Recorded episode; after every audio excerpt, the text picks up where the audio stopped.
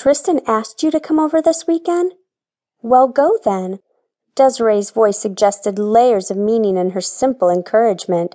Hallie sighed. She didn't feel like speculating as to why Tristan George suddenly wanted to hang out with her. She just wanted to accept it and ride off into the sunset. Desi, I know what you're thinking, and you're probably right.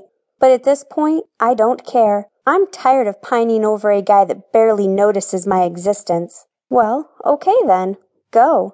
There, that was simple. Now, do you want me to come over and help you pick out an outfit that will make him beg to be yours? Hallie laughed. They haven't invented that outfit. No, I'll pull something together. Anyway, this was just a casual invitation to his house. It's not a date. Says you. No, says the past five years. Hallie said goodbye and ended the call. It was true. It had been five years since Tristan had walked into her life and stolen her heart without even a glance in her direction.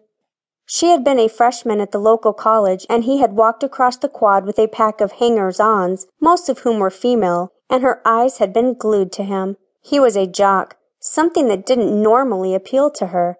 But she had seen something else, something deeper in his longish black hair and deep blue eyes, the way he walked with an awareness of his motions that made him seem more like the ranger characters in fantasy books. She so loves to read. And maybe that was it.